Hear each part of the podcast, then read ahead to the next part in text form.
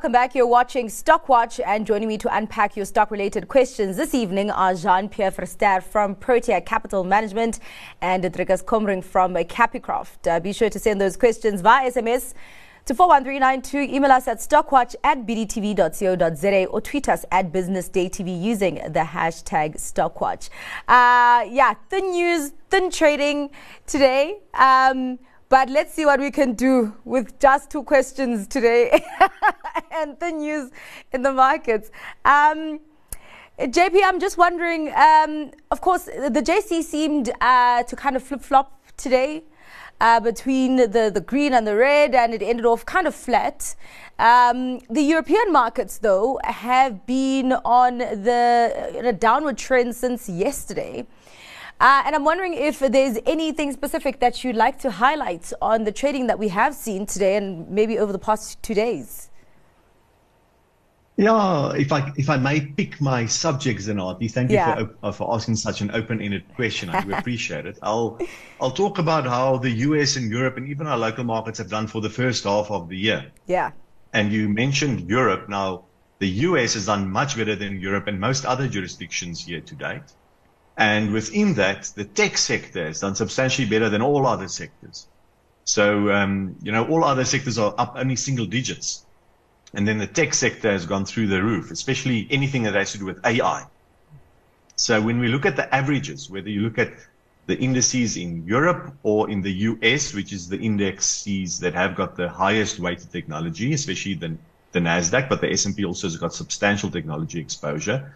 That is the reason why the US has done so much better than other places in the world. So we need to look through the index to the constituents to really understand what's going on. And what's going on is that people are buying anything with tech and AI and sort of the rest is just muddling along. And those are the trends which seem to be going on at the moment and have been going on over the last six months. Yeah. All right. Uh, anything that stood out for you uh, in the trading? You can even uh, mention in the past six months, but also maybe in the last two days, Atrikas. Well, let's stick with this last uh, two days. Is just too short of a time yeah. period, maybe.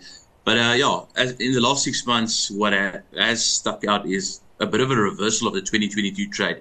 I think most of it's positioning, uh, a lot of positioning. I think um, a lot of the, the companies in the tech sectors are excellent promoters of their own stock and business, um, milking the artificial intelligence trend, which is a real trend, of course, just like you know, the internet was a real trend in the 90s and early 2000s. And, um, and I do think there's a lot of companies that's really going to benefit from NVIDIA, maybe, you know, one of the biggest. You know, they, they're, they're part of the infrastructure in which artificial intelligence will run. But, you know, human, human, uh, uh, traders and investors have a tendency to, um, you know, just, um, extrapolate these returns into the future, which I do think is a mistake. I do also think that what the market has done the last six months, they've, they've seen that inflation was going to um, come down, uh, which is right, you know, um, mm. and they are starting to price in the end of inflation and uh, a return to the the low rate, um, low growth world that we had uh, before COVID, you know, in the 2010s, which I also think is a mistake. Um, if you listen to Chairman Powell, then they are going to stay higher for longer and um, inflation all over the world is coming down, but it's still quite sticky. Mm. The sticky parts of inflation is still quite sticky. Um, so I think I think either what happens is um, there's some growth and um, interest rates do come down, and the rest of the market catches up to tech a bit, um, and or uh, the other part happens. Mm. Rates stay high, inflation doesn't come down enough for rates to drop and tech the tech sector catches down again, catches a cold and and trades down again. So I won't be long tech mm. um, just after the first six months of the the year. Yeah, all right. Well, uh, uh, questions are flooding in, so let's get to them. Uh, a technical one here is a scrip option better than a cash dividend in terms of dividend tax? JP? So, obviously, if you get the cash, and you're an individual, you pay dividend tax on that. Uh, if you get a scrip dividend, you might think that you are saving the tax, but effectively, uh, your base cost on that little piece of extra shares you get will be zero. So you'll pay when you sell the shares ultimately capital gains on that. So it's sort of like six of the one, half a dozen of the other. People prefer to pay tax later rather than sooner. So in that sense, a scrip dividend is better. But other than the tax, the other thing to keep in mind is at what price are you getting the scrip dividend? There's always an implied price at which those shares are issued to you. And if the tax is then very similar between the two options over the long term, what you should do is you should look at the implied price of a scrip dividend. And if that is higher or lower than the dividend per share from that company and choose the higher of the two. So either the higher implied price of the dividend being paid as a scrip dividend or the higher of the cash dividend being paid to you. Uh, all right. Uh, Drikus, I'm not going to go into that uh, because I do feel like JP did explain that uh, quite well. Uh, so let's move on to the uh, other questions. There's a question here on NAMPAC. Um, is the NAMPAC uh, approval of the rights issue the first step in what could be upward momentum? Drikus? No, but, but solid pass from me on NAMPAC. You want to pass? JB? No, So I can understand why Drikus is passing. I mean, Yeah. you have this company where the equity has just been wiped out. So they need a rights issue. And there's a lot of uncertainty regarding the rights issue. Um, you know, will it be enough? The exact discount of the price, how many extra shares are going to be an issue, all those things. So that means that NAMPAC trades not as the shares of a company, but sort of as an option on the value of NAMPAC. So it is extremely volatile, the shares at the moment. Yeah. And that is why it's very difficult to get a handle on the fair value of NAMPAC. What I would say is when these things happen, um, if you stand back and you tell yourself, irrespective of the uh, capital structure, how much of the capital structure is debt and how much of the capital structure is equity, is NAMPAC the kind of business I would like to own? And for me, the answer is no. NAMPAC does not have a history of generating returns on capital above its cost of capital. Some of that might be lost if you look on a consolidated basis because underneath there are actually some better businesses and some worse businesses. And the better business, for instance, would be uh, Bev, uh, Bevcan, the South African metals business. And then sort of like almost all the rest is, is not very good. So if they can get through the rights issue and sell off the other parts and really sort out the rest of African operations, which the devaluation in the Naira has also impacted for Nigerian operations, there is potential value in Bevcan. Okay. Now, there's a lot of hard work to do that, and there's too much uncertainty to know how the capital structure is going to look. So for me, it's also a pass, just a, a longer-winded pass.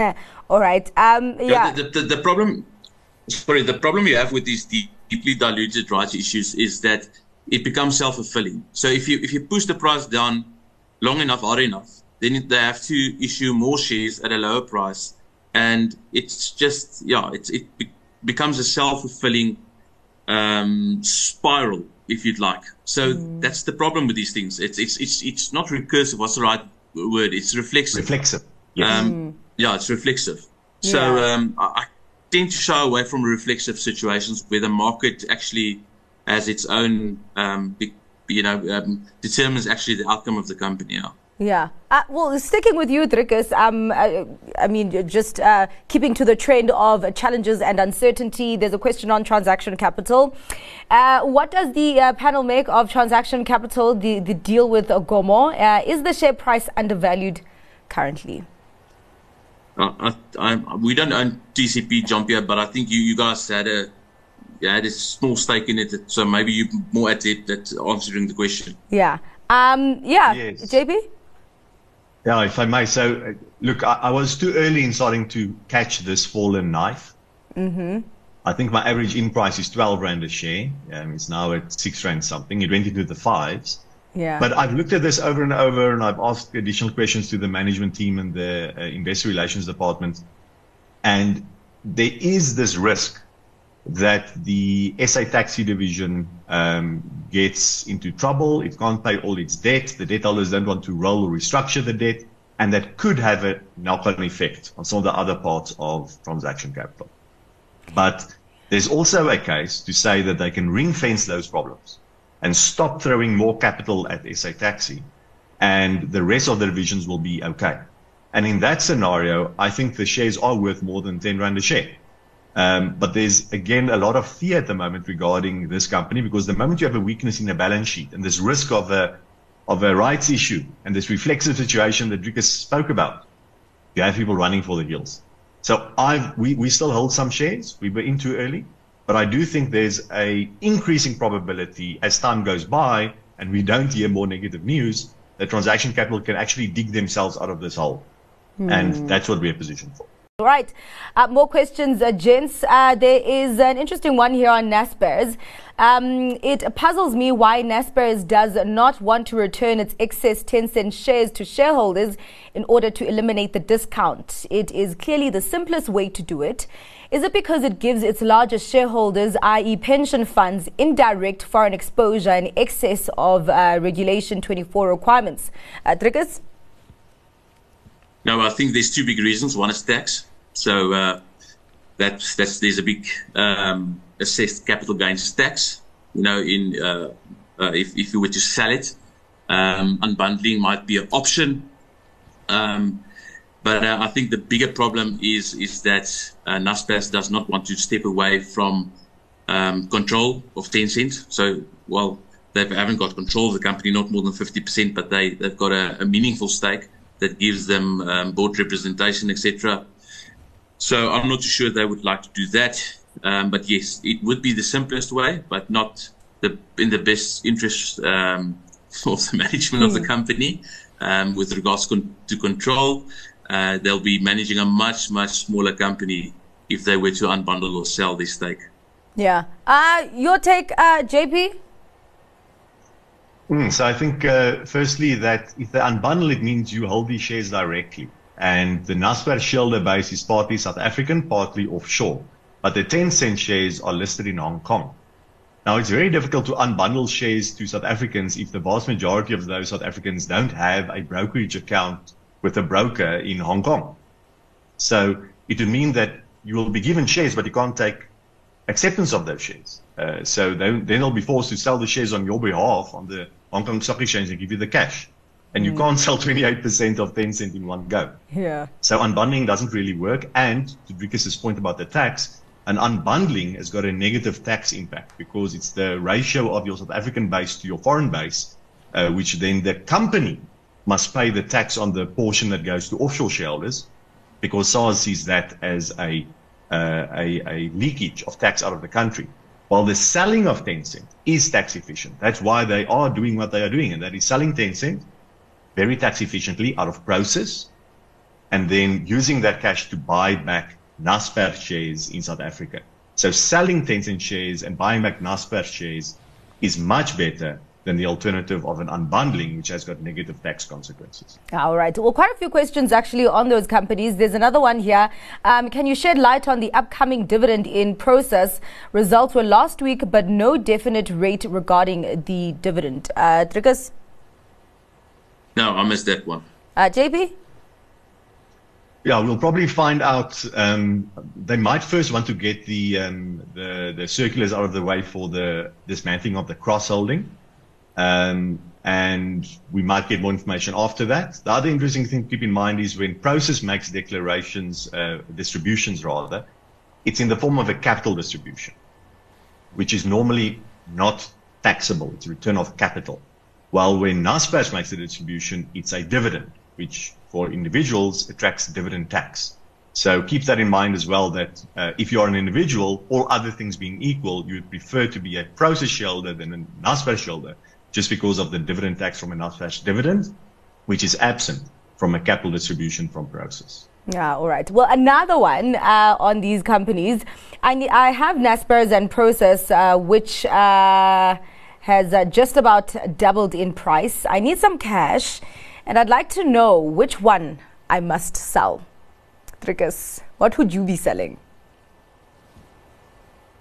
Well, we sold out a long time ago. Mm. Um, we sold out before COVID and uh, part of it, and we sold out. So I'm not even sure what the capital gains tax uh, assessment will be. Um, yeah. So yeah, it all depends on where your CGT impact lies. Um, uh, you know, and that's yeah, that differs for individual investor to uh, institutional investor. For institutional investor, it doesn't really matter, but for individual investor, that might yeah, I can't even remember what the ratios were, to be quite honest. Yeah, yeah. Uh, well, JP, if you are holding both and you needed some cash, which one would you be selling?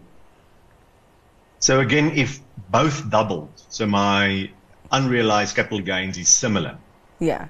and I'm an individual, I would rather sell Naspers because the dividends I'll get in future from Naspers will have dividend tax being deducted, while Prosus return on capital will not have dividends deducted, uh, dividends tax deducted. So all other things being equal, I would rather sell Naspers. Uh, all right. Um, there's a question here. I don't know if you guys uh, look at it. Labat Africa, what do you make of this cannabis player?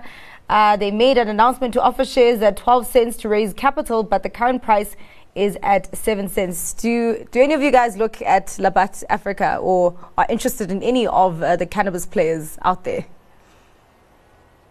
No? I didn't even realize we've got a cannabis play on the JSE. Um, yeah, there's even one that's entered as a, as a spec. Um, I forgot its name, but yeah, about two. but I also can't comment. I think that was psilocybin. Yes, that wanted to exactly. back and it didn't quite work. Yes, And look, yes. there've, there've been quite a few pot companies or dagga companies or Yeah. marijuana companies, however you want to call them, Yeah. listed in Canada. And that was now a number of years ago. Ah. And what you saw is a lot of people got very excited and the share prices went very high, excuse the pun, and then they all crashed. So it gives you some idea that normally the type of people that get involved in these types of businesses, it's not just for the economic returns. Because if you think about agriculture, which as a basic principle, this is what it comes down to. Yeah. Agriculture is not known as a good business because anyone with a piece of land, some soil, some water, some nutrients can compete with you. Hmm. So there is not a large competitive advantage. And therefore, I would say be careful of companies in agriculture, even though it might be in a very niche part of, of agriculture. Because you can look at what has happened to the Canadian companies and see that these companies generally do not have high returns on capital and therefore not great investment. Uh, all right. Uh, well, uh, more questions. Um, view on Alexander, well, not Alex- Ale- Alexander Forbes now, just Alex Forbes, um, as they have been uh, moving to change their strategy. Um, Drikus, is this one that you look at? I, I haven't in a while, but I must tell you this: and that there's a lot of uh, competition in the market. Whatever direction they move, they're going to bump into a lot of competition. The SA financial sector is very competitive, and you have to choose your players very carefully. Um, yeah, I mean, if I remember correctly, JP, their last results weren't weren't bad. Uh, what do you make of Alex Forbes? So they had a lot of cleaning up to do over the last few years with David de Villiers coming in and the previous CEO, uh, re, uh, you know, um, going away under a cloud and a change in strategy and refining the strategy and selling some businesses and even the one anchor shareholder from overseas uh, selling the stake with now a US-based financial institution taking a large stake and Sanlam in the background also making sure because they know the local market that um, sort of supporting the Alex Forbes strategy to make sure that the niche they focus on is a profitable niche, that they don't unnecessarily compete, but focus on what they are good at, which is the pension fund administration and consulting and then investment business, um, if you think about uh, investment solutions. So I think that the cleaning up has now been done. Um, we'll need to wait and see what the new US significant shareholder thinks about what the strategy should be in consultation with Sanlam. So historically, I've not really liked the business. But we are now, for the first time in a long time, now that they've cleaned up, it is worth a second look, and it's not particularly expensive, but it also doesn't particularly excite. All right. What about Fortress, uh? Um, yeah, this is one where uh, really the big news ha- has been uh, the removal of the REIT status, um, and also people now wondering when they can start getting uh, dividend again, uh, and if that uh, dual share structure will be collapsed. Your view on that, on Fortress? Yeah, um, I I think the, the collapse of the REIT structure was actually a great entry point for the company. Um, it, it forced it, a whole class of shareholders were well, not forced to exit, but they didn't have that special tax treatment anymore. And um, I do think that Fortress um, uh, A and B shares, well, A shares has a lot of value. If we just take the memorandum of incorporation for what the FFAs actually should represent, if they get into a position where they can pay, pay both, I think there's a lot of value collectively and especially in the A's.